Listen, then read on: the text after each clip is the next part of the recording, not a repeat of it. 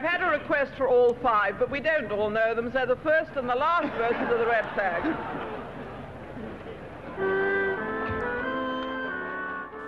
Things are falling apart around us. The centre isn't holding.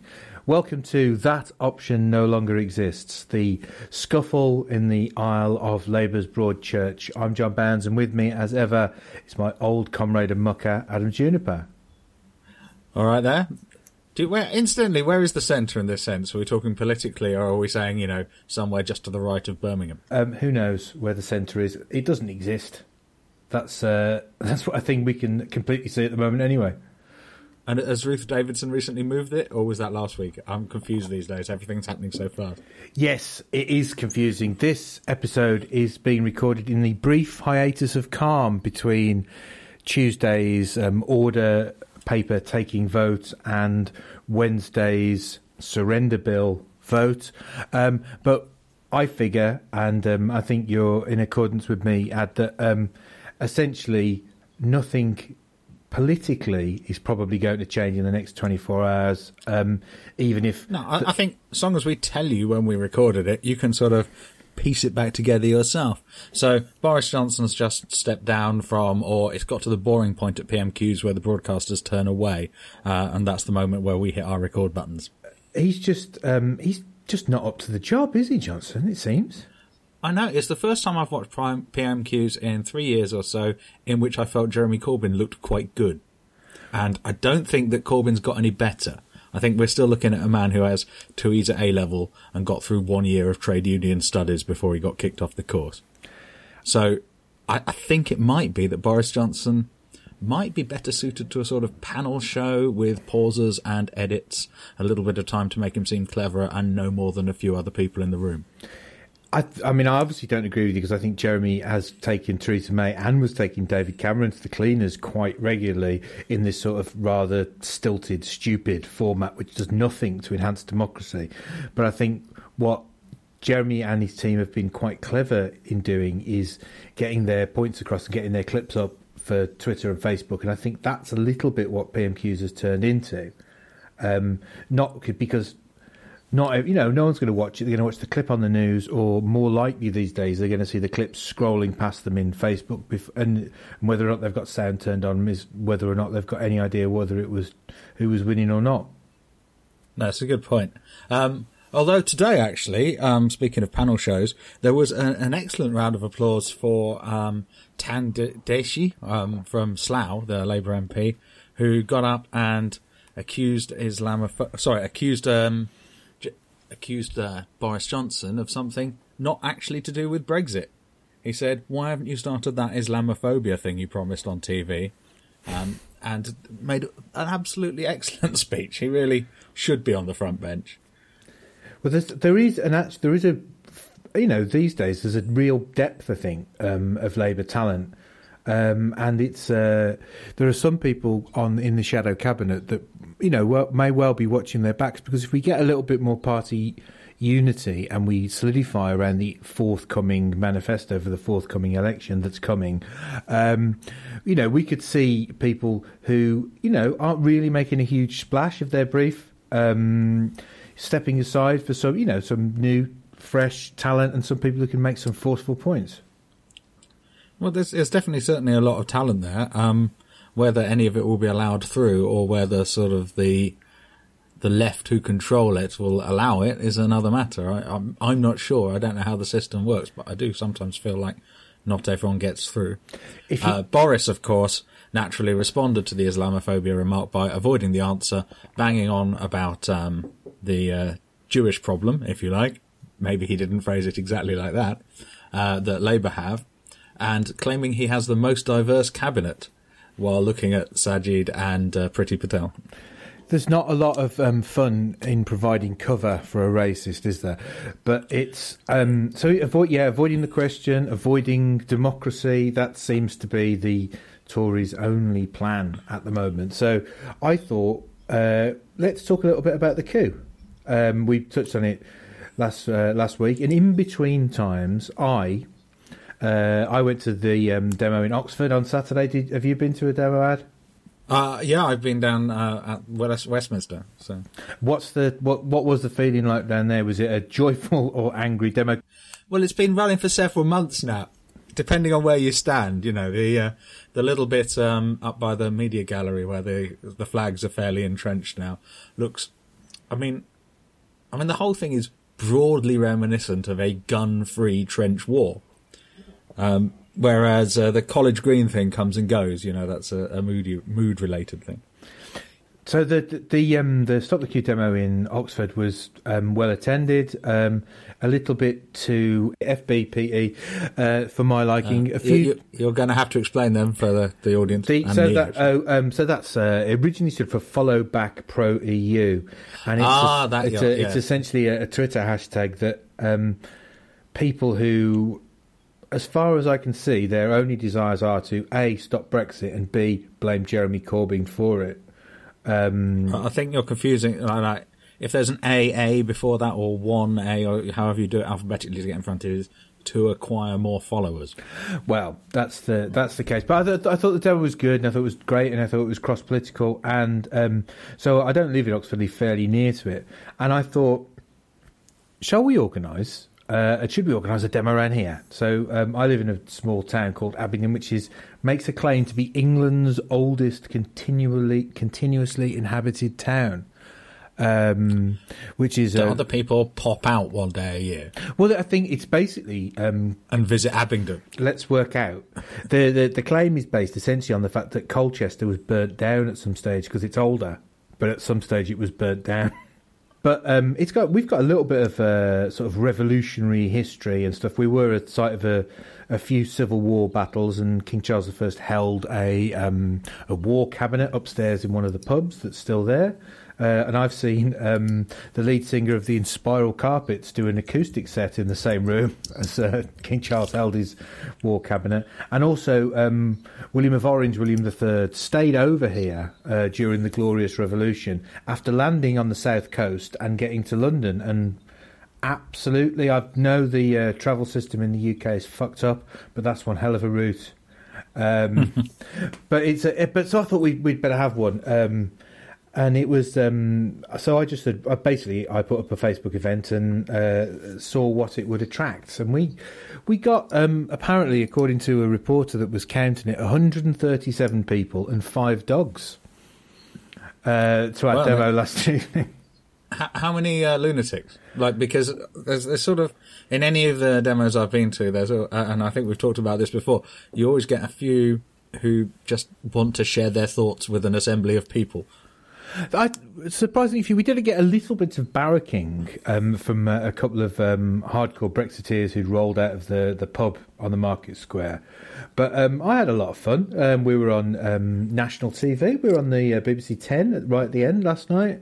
And had quite a bit on the BBC South on the local news, um, where I Yeah, yeah, I watched some of that. where I was Um, um, only because you send the link round. well, I was, I was I was actually interviewed for a, for a longer piece, and um, which they didn't use or haven't used yet, at least.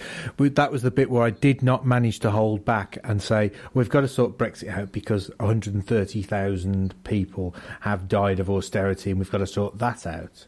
Um, and they didn't seem. I think they maybe thought I was talking at a, a slightly different issue there. Um, the big problem I had that was uh, during my little bit of a, a speech. Um, well, a few problems. Number one, I self-edited because there were a lot of uh, Lib Dems there, so I self-edited the, a little bit of my speech. Was, Oh yeah, did did Layla Moran show up? she was in Parliament, thankfully. Yeah, yes, fair point. but um, she was uh, so I so I had to sort of self edit, and um, I was going to say that uh, it was the coalition's fault essentially, um, but I uh, tempered that and just said it was all the Tories' fault. And uh, I also didn't say my great prepared line is uh, we don't need um, more power to the executive and less scrutiny. Uh, we need more democracy and fewer Tories. Um, but uh, even though uh, I was trying, you know, I was trying to be um, what's the word, non-partisan. And my other problem is that my uh, young son decided that he was absolutely, definitely wanted to be carried while I was giving the speech. So I had to hold um, my bit of paper with my speech on, the megaphone, and a fairly heavy two-year-old boy, um, which made it Do you know when he, when he gets to three, three and a half, you can just let him sulk on the floor.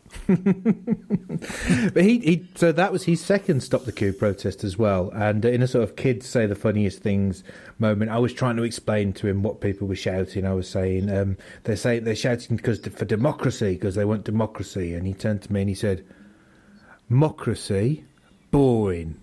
Democracy, rubbish." Um, Well, you never see any elections taking place in things like uh, Paw Patrol, but they do seem to have very, very incompetent uh, government officials.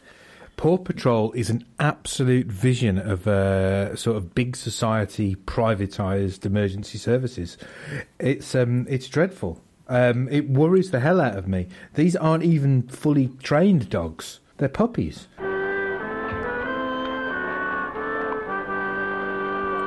What do you think? Because I was I was having a few arguments with people, um, particularly on, on Facebook, about whether or not these protests mean anything, whether or not they have any chance of achieving anything. And my point of view is that, particularly where we are, we're in a very tight Lib Dem Tory marginal. Um, it's got a scare. I suspect you find might find it's a little less tight. I think I think Layla can put her feet up. To be honest, I think I, I mean, it, I do, I, do think that's, I do think that's true. But it's, um, but you know, it's got to. These are seats that the Tories are either going to what they're going to do, going to give up on them, or if they want this election, they're going to have to win them, right? I'm not at all sure where the Tories are expecting to do well, because it must be it, it's broadly impossible to work out who's going to win where at the moment based on maths and you know previous things.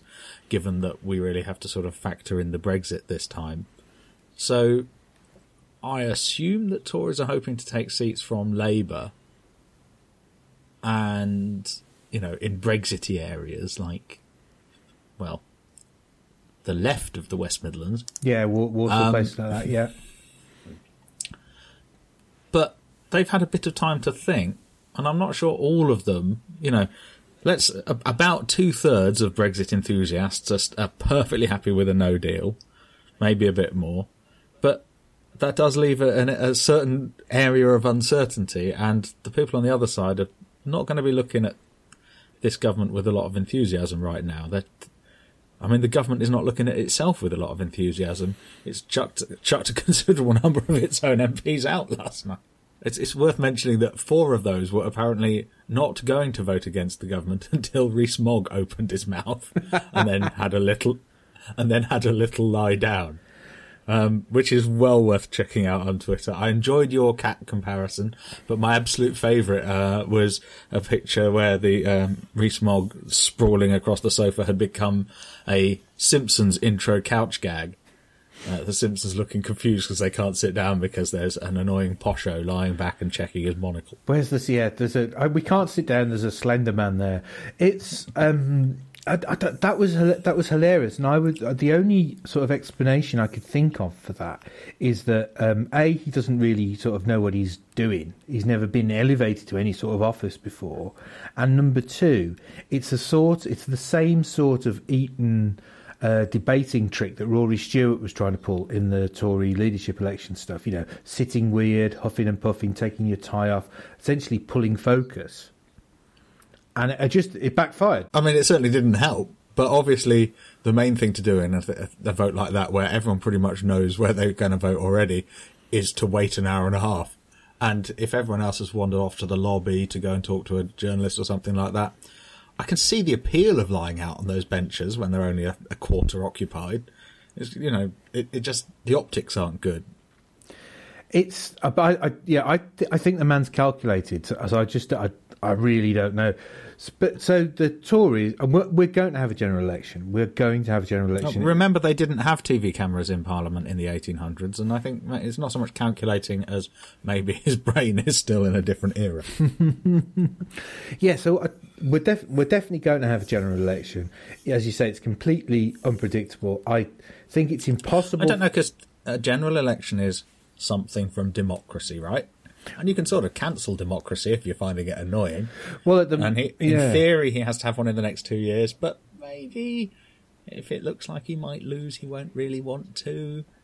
It's it well he- that is generally genuinely a That little is the bit next of a worry. step after you start closing parliaments, isn't it? Then you start stopping democracy, or well, you know, elections. If you close the parliament enough, you can't really change prime ministers, can you? It is difficult, isn't it? Everything's the the idea is um, in the old um, uh, yes minister gag. The, um, the the the job of the Tory sort of civil service, the Tory spads, is to make sure the chips stay up. That the um, you know the day of reckoning for their shithousery never really comes. Um, but I, I genuinely think that uh, sooner rather than later, a general election is inevitable, and it is impossible for the Tories to get that hardcore Brexit vote they seem terrified of not getting, and retain the sort of soft, economic, socially, economic Tory, socially liberal market. Because let's face it, the Lib Dems are a sort of socially liberal economic Tories. And yeah, well, quite. Uh, and the Lib Dems are, are looking quite competent at that at the moment. They're quite appealing. I, I'm feeling Not to I the mean, uh, for someone who- LGBT um, community no, no, no. It does seem they'll welcome anyone in. Um, or but then- environmentalists. you know, in broadly, uh, and, and personally, I find their their new leaders just tone a little off. Um, but I think obviously it's a difficult time to become leader and get a bit of practice in. At the same time, though, let's not forget, uh, and this rather surprised me, that the Telegraph is reporting that uh, Citibank and other very rational city organisations are starting to think that uh, Jeremy Corbyn, while not necessarily brilliant for the forces of capitalism, might still be a better choice than Jeremy. Uh, sorry, uh, might still be a better choice than this lot. you probably don't want this, but Labour isn't yet left wing enough. Labour is still offering a manifesto, a sort of raft of policies that are about attempting to manage capitalism's decline rather than closing it down. Um, a, transi- I- a transition rather than a revolution. We- I mean, I'm going to take the word decline out, but I say that managed capitalism is a good idea. You know, essentially that's the old third way, though, isn't it? Which you don't like. Well, I, it's demonstrably be pro- be proven not to work um, over the last forty years. That we're in an absolute horror show, and I think for the Well, I, I would say that for some of that 40 years, not the best people were doing the managing. I, Plus, it's always a bit of a guessing game, isn't it? A, a, you know, a national economy, especially when that national economy is working within a global economy. And it would be it would be fair to say that managed and planned political economies haven't always done that well either in the global sense. but, we, but but there is absolutely, as Paul Mason says, and lots of other people say, there is no way through the climate crisis with capitalism in charge. There are certain bits, energy policy, migration, uh, things like that, that have to be planned. They have to be really planned. They have to be globally planned, let's face it. And only a, a form of socialism and a form of global socialism is really going to do that. And it's getting to crunch time. I mean, I can certainly see that, but at the same time, arguably, uh, with a, a suitable number of controls on that capitalism, uh, and you know, capitalists love targets. So make some of those targets law, and you'll find that things start to change. Give them the right backing, or you know, the right um, financial incentives, and you'll find that people start to sort things out quite quickly. The problem is that we're not seeing brave enough lawmaking and that's where that's where we could end. You know, we're starting to end up in a situation where some sort of green autocrat needs to come in. Uh, although, personally, I find that you know electric cars get stuck in the traffic jams just as badly as the other ones when the uh, activists sit on the street. The revolution is not electric cars. The revolution is free, carbon neutral public transport and cars only for absolute emergencies and people that desperately need them. I th- certainly agree that that um, John McDonnell managing uh, capitalism is a lot more attractive than um, Savage Javid uh, managing capitalism. I think that's very unfair on Sajid. I mean, he's not managing it. He's just sitting there looking a bit sad while Number 10 make announcements that his own team have told him are properly mental cash wise. There was a great little graphic Saj. on Sky News this morning showing how much more the, you know, Sajid has said that we can end austerity which he's barely going to get a moment's coverage for, uh, by spending a little bit more, you know, showing the, the chart of spending increasing again for the first time. Uh, and then showing what Boris has promised since in the last few days is broadly double. but I think, but the, obviously the case is, of course, that things Boris Johnson promise aren't real. I genuinely have no idea what Boris Johnson wants, apart from probably someone to take that dog away because you guarantee it's pissing on all the rugs right now.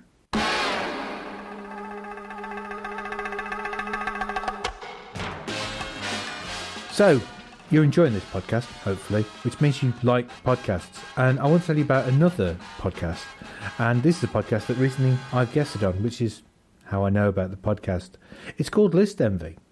Each week, the host, Mark, talks to a new guest, and together they build a top five list on a topic of the guest's choosing. Past episodes have included Harry Potter, childhood toys, scientific breakthroughs, and where to find the best Cornish pasty. You can find List Envy on Apple Podcasts, Spotify, or wherever you listen to podcasts.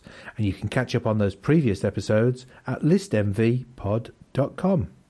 And you absolutely should. I really love that show.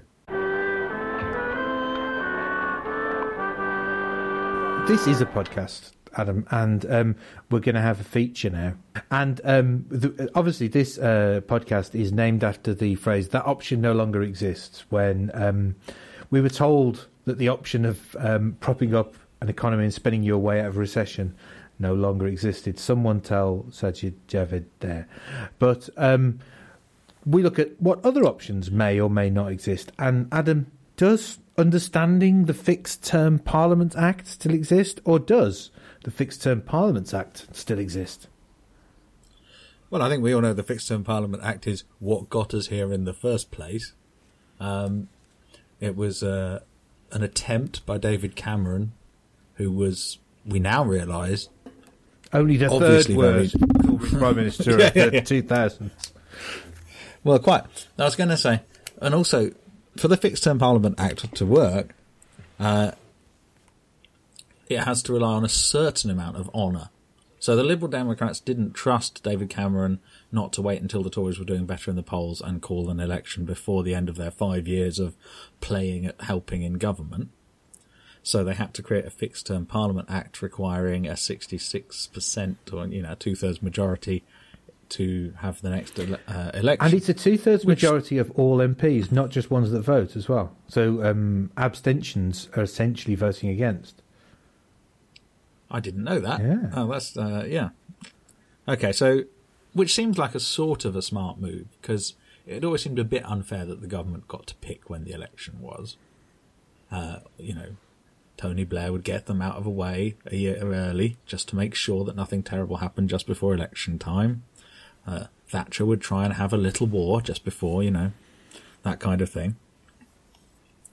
So it was not an unreasonable idea, and it was you know that halfway trust. If they'd trusted Cameron completely when they'd done the a deal with him, then it wouldn't have mattered. Uh, but it turns out you can't trust. there's another way around it. well, there's another way around it, arguably, which is that the government uh, of the day can go and just make a standard act, either repealing the Fixed Term Parliament Act or calling for an election.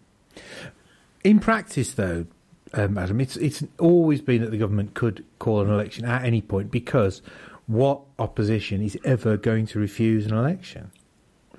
Well, well, Jeremy Corbyn, it seems. Well, there's a very specific and weird circumstance around this one, and he's not refusing an election. He's refusing an election until that uh, law um, the, to stop No Deal goes through.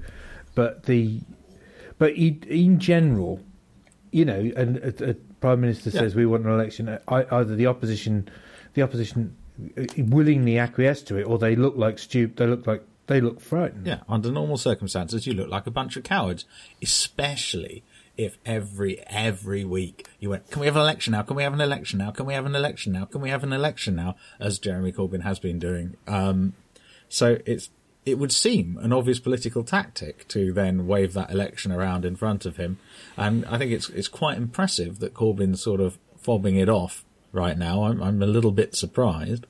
Um, and certainly it must have been one uh, that the game theory enthusiasts were um, uncertain about. It makes him look incredibly statesmanlike. I think this that is a bit of putting. Um, that's definitely putting country before party. the, the Sun, the Sun have obviously already started trying to call him a coward, um, which is uh, the the plan.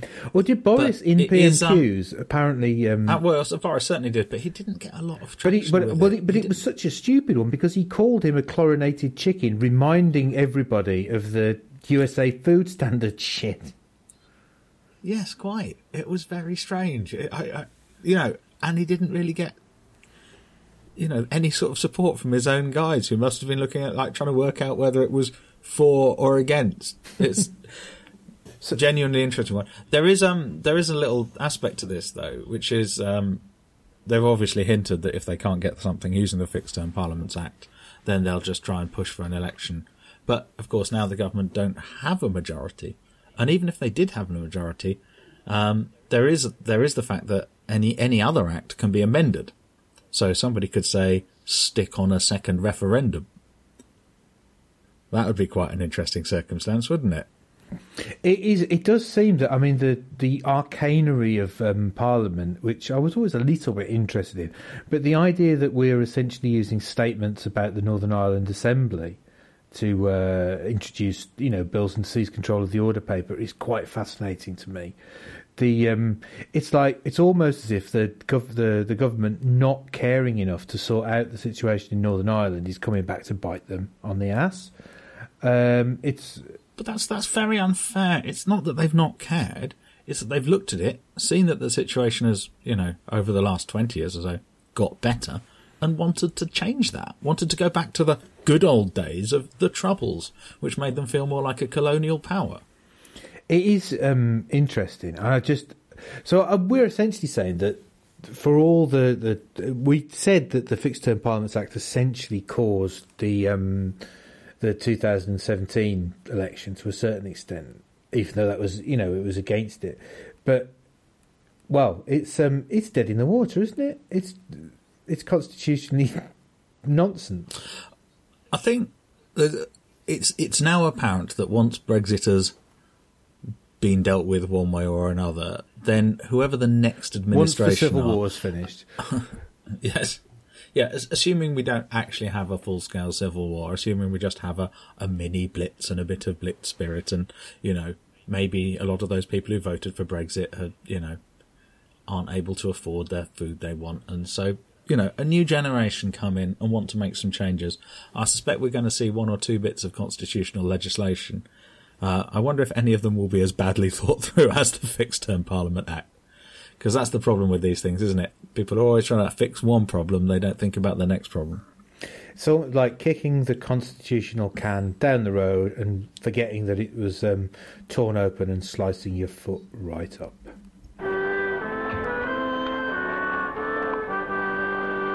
And this week, let's. There's only one person that can feature in this week's clever or stupid slot, and it's the man that was apparently uh, drunkenly rambling through the corridors of power yesterday evening, offering Jeremy Corbyn out for a fight. It's the uh, Prime Minister's special advisor and enforcer, bald Mekon lookalike Dominic Cummings. Adam, clever or stupid? Dominic Cummings, clever or stupid? I think that he might be too clever for his own good. And if you're surrounded with a lot of stupid people, the upshot is stupid outcome. You suggesting that uh, his strategies might be brilliant, but he's simply got a lot of buffoons to carry them out, or I don't know. What are you? What are you? Or, are you almost suggesting that the people he's battling against uh, are so stupid that he doesn't understand what they're doing? Well, no, I, I think the problem with having a clever person who's obviously in charge of everything, or, I mean, let's be fair, right? Okay, one thing, he's clever in that he's not a member of the Conservative Party. Well, he's saving himself But- sixteen pound a year or whatever it is. That's right, and he still gets a better job. If he wants to be a, the- you know, the man in the back providing advice and stuff, he seems to have been a bit in the front. That seems a bit stupid. That was always um, that was always Alastair Campbell's uh, thing, wasn't it? When you become the story, you've done something wrong. Yeah, oh, and that was eventually why he left. Um, Dominic, it, it, took- it took Dominic Cummings rather less time than it took Alastair Campbell to become the story, didn't it? It, yeah. Although I mean, I not that I have any um, respect really for for Alastair Campbell, but um, there was a, a certain period, um, sort of during the um, the, the 2015 election. Um, there was a certain when it, it felt that close that people like Campbell and Mandelson and stuff seemed to be rallying around Ed Miliband and it, you almost could feel that you know they kind of knew they were on which side they were on. I don't think I don't feel that with them with them anymore, but um, yeah, I, th- I think Campbell's No, I think they probably are still on Ed Miliband's side. I expect they just listen to his podcast and think seems like a nice fella. Well, okay, so my I think I think part of the problem about people that like, so there's that instant assumption he's clever because he's being portrayed by Benedict Cumberbatch on a Channel Four show, right? And Benedict Cumberbatch, he seems quite clever, doesn't he? He's Sherlock, and uh, was he Alan Turing or one of the you know? No, the other guy. Or also, Anyway, he plays clever guys, doesn't he, Benedict Cumberbatch? So logically, Dominic Cummings must be a clever guy as well. But on the other hand, he is a political advisor, and he wanted Brexit. And only two types of people actually benefit from Brexit. Right? Xenophobes, who want to get rid of European people, but not people from elsewhere, uh, and people who trade the, you know, currency in the pound. So was he one of those? you. I think you can be an ideologue and without necessarily caring about either of those things.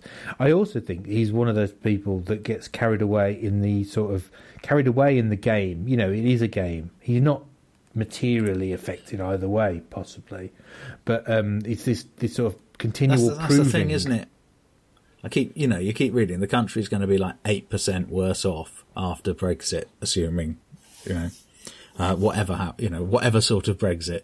But if you've got quite a lot of money, then eight percent less is rather less noticeable, isn't it? But it's not when it, we we may be eight percent worse off I mean, overall, you but it ain't you. 8%. It ain't you going to be eight percent worse off. It's not. No, I mean, I mean, I mean, the, literally the value of his pounds. You know, he will be, in a global sense, eight percent less well off. Yes, he might have been well paid for the job and stuff, but he'll represent a slightly less important country and all the rest of it. He probably won't be better off. Is the, the if the rumours and the sort of um, the testimony of uh, Labour's Cat Smith are to go on, he genuinely was pissed up, look wandering around the Parliament last night looking for a fight, and um, is there is there a possibility that that is a clever manoeuvre? Is there a possibility that that's game theory? Is that a thing? Might be, it might be like a, a last stretch in the game. So if you've been doing some game theory, and if Jeremy Corbyn hasn't gone for the election, and you'd said he would go for the election, maybe the next tactic is to find Annie's bar, get ratted, and then go and challenge him to a fight. I mean, maybe, maybe if he's planned everything out on a little chart, and you know we're now following a line that he hadn't planned, then it's annoying. He's got to start his work again, and he's going to blame someone, and he's not going to blame himself, is he? According to um, uh, according to Cat Smith, they didn't actually realise who it was till afterwards. They must have just thought they'd been attacked by a pissed light bulb. I do not hold with the, um, the the cleverness of Dominic Cummings because I I if we are to be believed that his basic cleverness was to not spend um, money on TV advertising and posters and stuff. Not they could do TV advertising actually, but sort of media spend. Uh, but to spend all of their vote leave campaigning money on Facebook ads.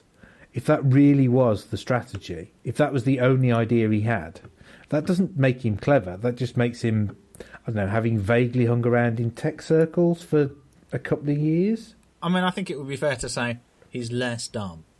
Like, I think what we're seeing is that he might be a political strategist who is less dumb or, you know, slightly better informed about the real world than the average, uh, you know, Tory. Um, certainly slightly more in touch with the real world than, say, Boris Johnson.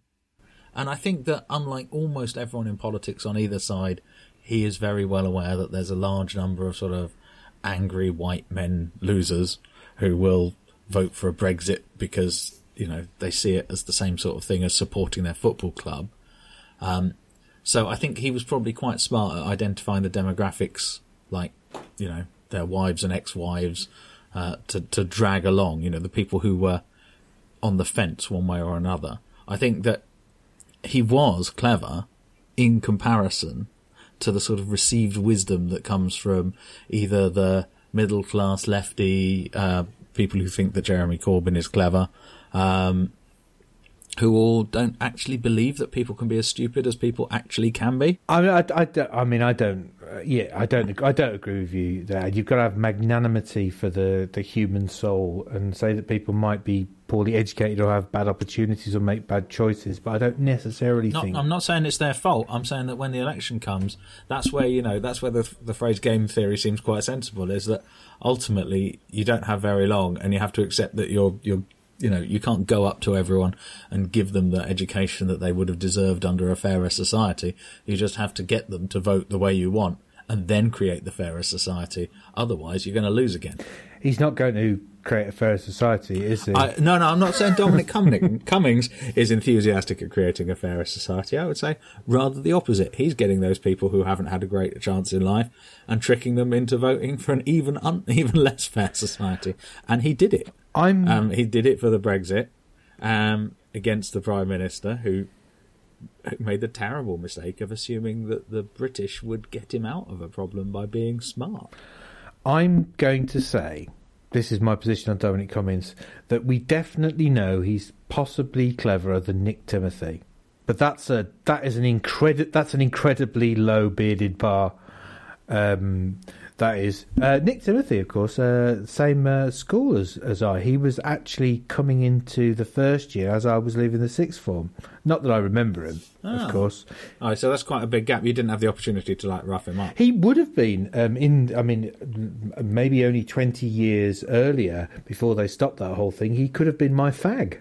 there's, there's nothing to say to that, is there? When he's the most famous uh, person to come out of a inner city grammar school in um, in Birmingham since the uh, local radio DJ Les Ross, we really are struggling a little bit, aren't we? Um, but so okay, so cleverer than Nick Timothy for me, but that still makes him stupid. Yeah, and I think that even if he is chess clever, I think the pieces he is moving are, you know, tricky. And I don't, you know, nobody likes the boss who read Sun Tzu's War Academy, uh, or, you know, converted into modern times. Nobody thinks that guy, you know, that guy might have a, a few good months, but in the long run, no one wins every war, do they? The um, the, the the big lesson from uh, Machiavelli is, of course, apparently you would take it as that essentially everybody's a bit of a cunt, and if you are. Um, if you're going to, to base your you know your strategies and stuff on that, you are coming up against a bit of a weird thing in the sense of the the current Labour leadership because if you consider them to be as unprincipled, power hungry, and venal as the Tory party and some of the other people in Parliament are, um, they're not going to act like that because they're not. As uh, Jeremy uh, managed to say in um, in Parliament yesterday, he was encouraging um, the Tories to essentially do the right thing, and uh, he was saying, "Look, sticking to your principles doesn't always turn out bad." That's, that's true. I mean, yeah, he played a long game. He stuck to his principles, and he's got to had you know the opportunity to lose a general election, and he, uh, you know, he may now not lose one, or at least be the person who loses least, because uh, I think that might be the outcome we're uh, we're most likely to see. In fact, Jer- Jeremy is going to be the guy who has to work out the replacement for a fixed-term Parliament Act as he tries to do a deal with the Liberal Democrats. Let's be honest; it's going to be John McDonnell working it out. Um, so, Yeah, who okay, yeah. who lo- who losed least out of us two today, Ad? Well, do you know, I think both of us have avoided uh, our particular areas, but I, I think Labour have had quite a good week. But mostly that's because they've behaved a bit century.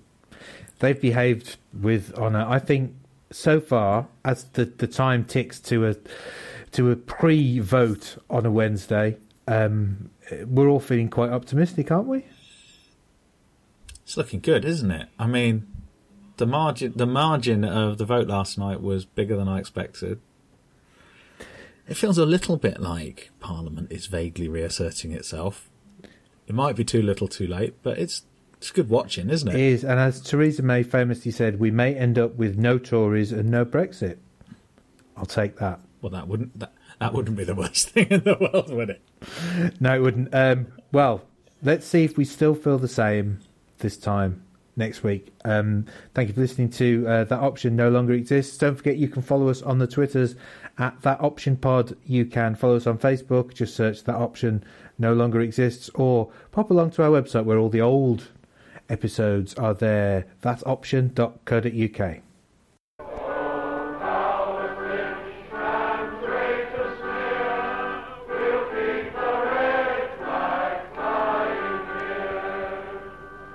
Yeah, no, no, and one of them seems to be extremely accident prone.